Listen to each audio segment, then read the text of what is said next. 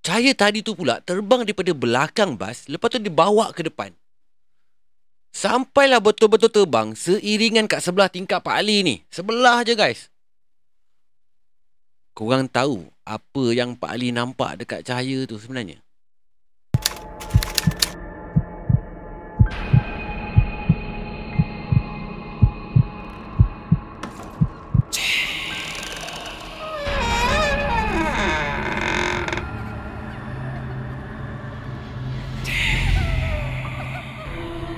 اللهم صل على سيدنا محمد وآله وصحبه وسلم Bismillahirrahmanirrahim. Allahumma salli ala Sayyidina Muhammad. Assalamualaikum warahmatullahi wabarakatuh. Salam sejahtera, salam satu Malaysia dan salam satu Nusantara. Welcome back guys to channel Anas Rahmat dalam segmen Malam Mistik. Ha, nama aku, yang mana tak kenal aku, ha, aku ni Anas Rahmat, your storyteller. Ha, sebelum aku nak start ni, aku nak ucapkan terima kasih kat semua yang bantu aku subscribe channel aku ni. Yang aku hari ni dah capai target aku iaitu 5k subscriber. Thank you guys. You are awesome. Fuh. Rasa hebat pula kan. Baru RM5,000 dah rasa hebat dah. Tapi tak apalah Syukurlah. Aku tetap syukur juga. RM5,000 ke RM500 ke RM5 ke. Ha, Semua tu aku tetap syukur. Okay Baru-baru ni aku ada pergi jalan-jalan Dengan anak bini aku. Aku terjumpa Satu kumpulan Amat ni lah. Lelaki dengan perempuan ni. Ha, Dia fan aku. Dia ajak aku selfie sama masa tu. Tapi aku lupa pula Nak tanya nama dia siapa Ha, by the way guys, kalau tuan punya badan ni, tengok cerita aku ni, aku minta jasa baik kau tu. Ha, kalau lah, kalau lah kan, kau posting gambar aku kat sosial media korang tu, tolonglah letak hashtag Anas Rahmat ataupun hashtag Malam Mistik. Kalau boleh dua-dua sekali lah, Anas Rahmat dengan Malam Mistik. Supaya aku senang nak repost balik kat sosial media aku. Apa pun aku nak ucapkan terima kasih lah kat korang yang tegur aku bila jumpa aku. Korang tu semua ha, Yang mana kalau ternampak aku kat tepi jalan ke Kat tengah jalan ke ha, Tu tegur-tegur lah kan. Ha, Manalah tahu kalau aku boleh belanja korang coklat ke Aiskrim ke kan. Okay Stop dulu pasal cerita yang tak ada kena-mengena Dengan cerita yang bakal aku nak sampaikan jap lagi ni. Okay ha, Cerita kali ni adalah berdasarkan pengalaman seorang brother ni Yang hanya nak dikenali sebagai Pak Ali kisah pengalaman hidup dia berdepan dengan perkara-perkara mistik ni masa dia masih lagi belum pencen dan memandu bas di kawasan Jalan Pantai Timur. Ada tiga pengalaman yang dia kongsikan. Ha, dekat jalan Lebuh Raya Karak, ha, jalan Genting Sempah tu, jalan Bukit Bauk ha, dan masa dia dalam perjalanan ke Sungai Koyan. So ada tiga cerita lah. Okey, sebelum aku nak sambung cerita aku ni, ha, seperti biasa guys, aku nak minta jasa baik korang yang belum subscribe channel aku ni. Ha, please hit the subscribe and like button tu. Ha, jangan lupa tekan loceng sekali kalau korang nak menerima notifikasi daripada channel Anas Rahmat ni guys. So, aku pun tak nak membebel panjang-panjang. Jom layan cerita ni guys. Okay, let's go.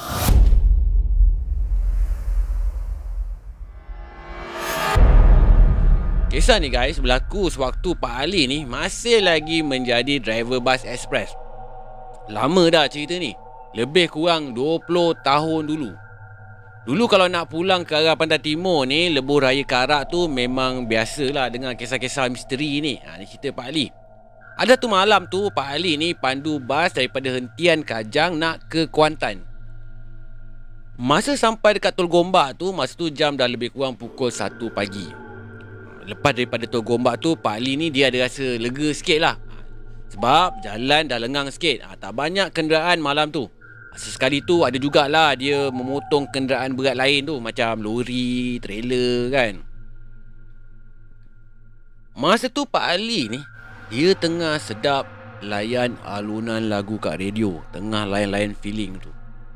Ha, penumpang dalam bas pula semua pun tengah senyap je Tengah sedap Lena dibuai mimpi agaknya. Tingkat belah driver tu memang sengaja Pak Ali ni biarkan terbuka sikit. Ha, Supaya udara sejuk daripada luar tu dapat masuk. Ha, Kurang sikit lah mata dia mengantuk kata dia.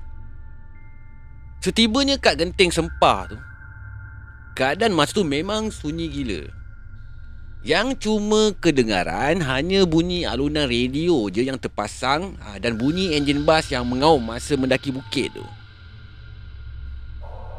Masa Pak Ali ni bawa bas tu nak menuruni bukit jalan genting sempah tu. Tiba-tiba hidung Pak Ali ni tercium bau sesuatu. Bau macam bunga kemboja. Ha, bunga yang orang selalu tanam kat tepi kubur tu guys. Ah, sudah. Masa terbau haruman bunga kemboja yang muncul-muncul tiba tu, Pak Ali ni dia dah mula rasa lain macam. Lain macam sikit. Ha, serta-merta badan dia ni terasa macam seram sejuk je. Bulu roma pula, tak usah cakap lah, terus tegak berdiri bulu roma dia ni. Meremang-remang ni. Ah, sudah. Apa benda pula yang nak muncul ni? Ini ah, bisik hati Pak Ali masa tu. Walaupun Pak Ali ni kerap lalu jalan tu pada waktu lewat-lewat malam, tapi entah kenapa malam tu feeling dia rasa macam lain je. Otak pula automatik masa tu terfikir kisah-kisah seram yang kawan-kawan dia pernah cerita masa lalu kat jalan tu. Pernah seorang member dia ni cerita ni. Masa dia lalu kat laluan tu, dia pernah ditumpangi guys seorang perempuan berbaju putih. Lepas tu dia gaib secara tiba-tiba je. Ada juga member Pak Ali ni cerita. Dia pernah disakat dengan satu lembaga perempuan berbentuk perempuan terbang melayang. Dan macam-macam lagi lah cerita daripada kawan-kawan Pak Ali ni. Masa ni, Pak Ali ni, dia cuba pujuk hati dia sendiri.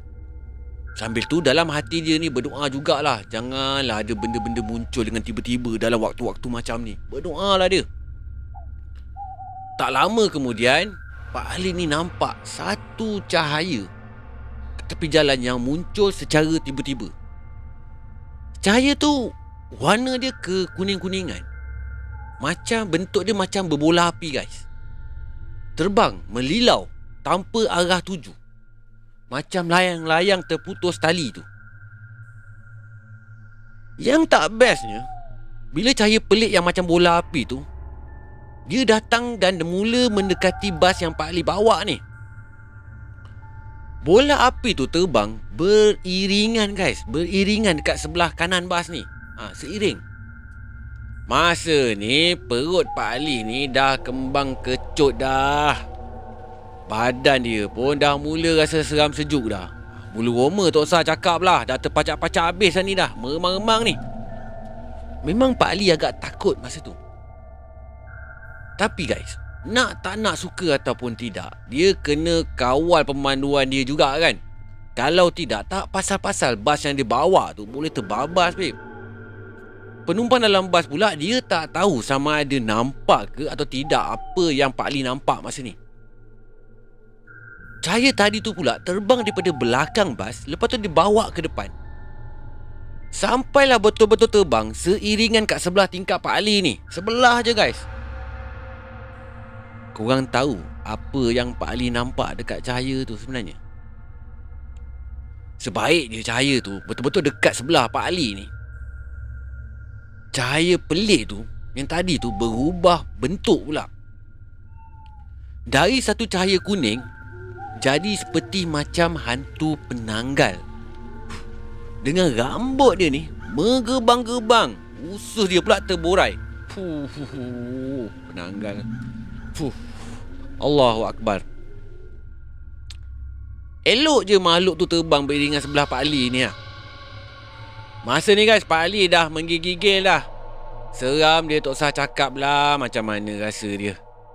Tak sanggup dia nak toleh Dua tiga kali nak tengok benda tu Tapi daripada iringan mata dia ni Daripada macam ni lah sebelah ni Dia dah tahu dah Makhluk tu elok je terbang seiring kat luar bas ni Betul-betul kat sebelah Pak Ali ni.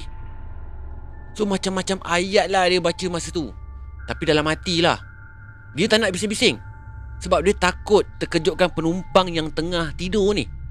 Kalau ada penumpang yang nampak nanti huh, Lagilah bertambah kecoh jadinya kan.